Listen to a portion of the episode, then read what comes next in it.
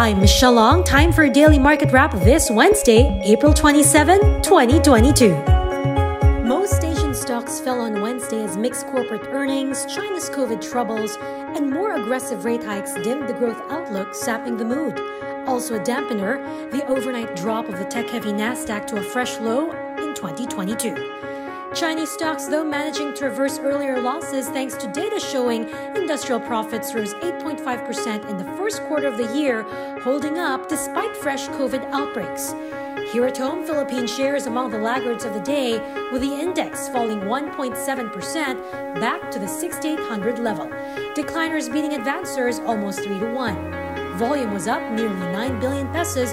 This includes the block sale of AREIT shares in relation to its 3.5 billion peso property for share swap deal with Ayala Land.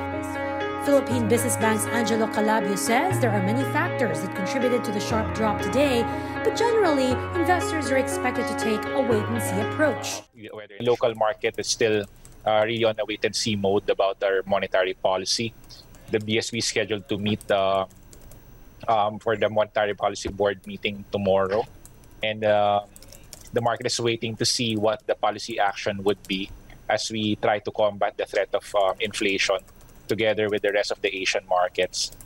We all know that the U.S. will be accelerating their tightening, starting with the next FOMC meeting by at least 50 basis points. So that is really making a number of investors stay on the sidelines.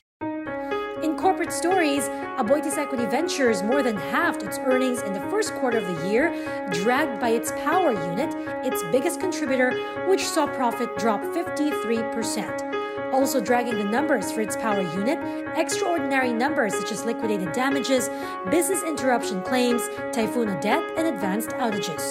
This is also the first quarter that reflects its smaller stake in Aboitis Power from 77% to 52% as a result of its partnership with Japan's Jera. Meanwhile, Union Bank also posted a 45% drop in earnings, citing the absence of extraordinary gains from 2021. On the bright side, though, net interest income went up 12%, thanks to higher yields in earning assets and lower cost of funding. Fee-based income also grew on the back of higher InstaPay and interchange fees. Loan loss provisions also down 78%. Meanwhile, Pilmico's agribusiness segment suffered from forex losses from the devaluation of the Sri Lankan rupee. On the other hand, Republic Cement turned in a net loss of 18 million pesos from a profit of nearly 900 million due to lower demand for cement because of the increase in prices of steel and other construction materials. The only unit that actually saw growth is Aboitiz Land. Still in the earnings stream, home improvement and finishing construction supplies retailer Wilcon Depot enjoyed a 41% growth in earnings in the January to March period of this year. That's as customers trooped back to their stores as soon as the Omicron variant surge eased. The company says it is on track to hit its 100-strong branch network goal by 2025. It recently opened its 74th store, with 7 more in the pipeline for the rest of the year.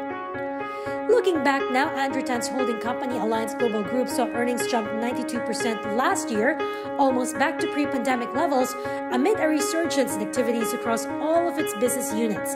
Consolidated revenues also jumping 18%. Its property arm, MegaWorld, saw a 36% growth thanks to a recovery in real estate sales as quarantine restrictions eased, which in turn allowed higher project completion. Emperador also posting record performance, while GADC, which is behind McDonald's Philippines, enjoyed a 26% improvement in sales thanks to pent-up customer demand and traffic.